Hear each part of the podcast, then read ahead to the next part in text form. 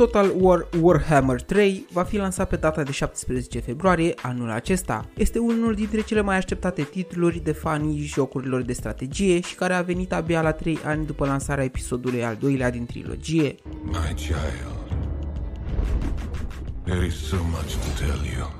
Este un joc de tip turn-based combinat cu lupte petrecute în timp real. De fapt, toată seria Total War este așa, când îți vine rândul, trebuie să pui în mișcare rotițele care te vor face campion peste toată harta, iar rotițele tale se rezumă la mișcarea de trupe pe care le folosești la cucerirea de noi cetăți, pe care la rândul lor să le dezvolți și cu ajutorul cărora să-ți creezi și mai mulți soldați. Seria Warhammer este mai specială pentru că nu mai este inspirată din fapte istorice adevărate, precum majoritatea titlurilor Total War, ci din potrivă, aici creativ Steve Assemble, dezvoltatorul seriei, te aruncă într-un tărâm al haosului împăzit de forțe malefice și cu care trebuie să te războiești. The dark gods still feed on our transgressions.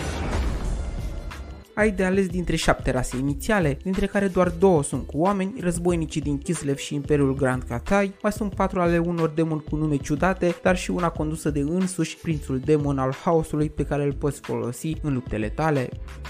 I was mortal once. A prince then, a prince now.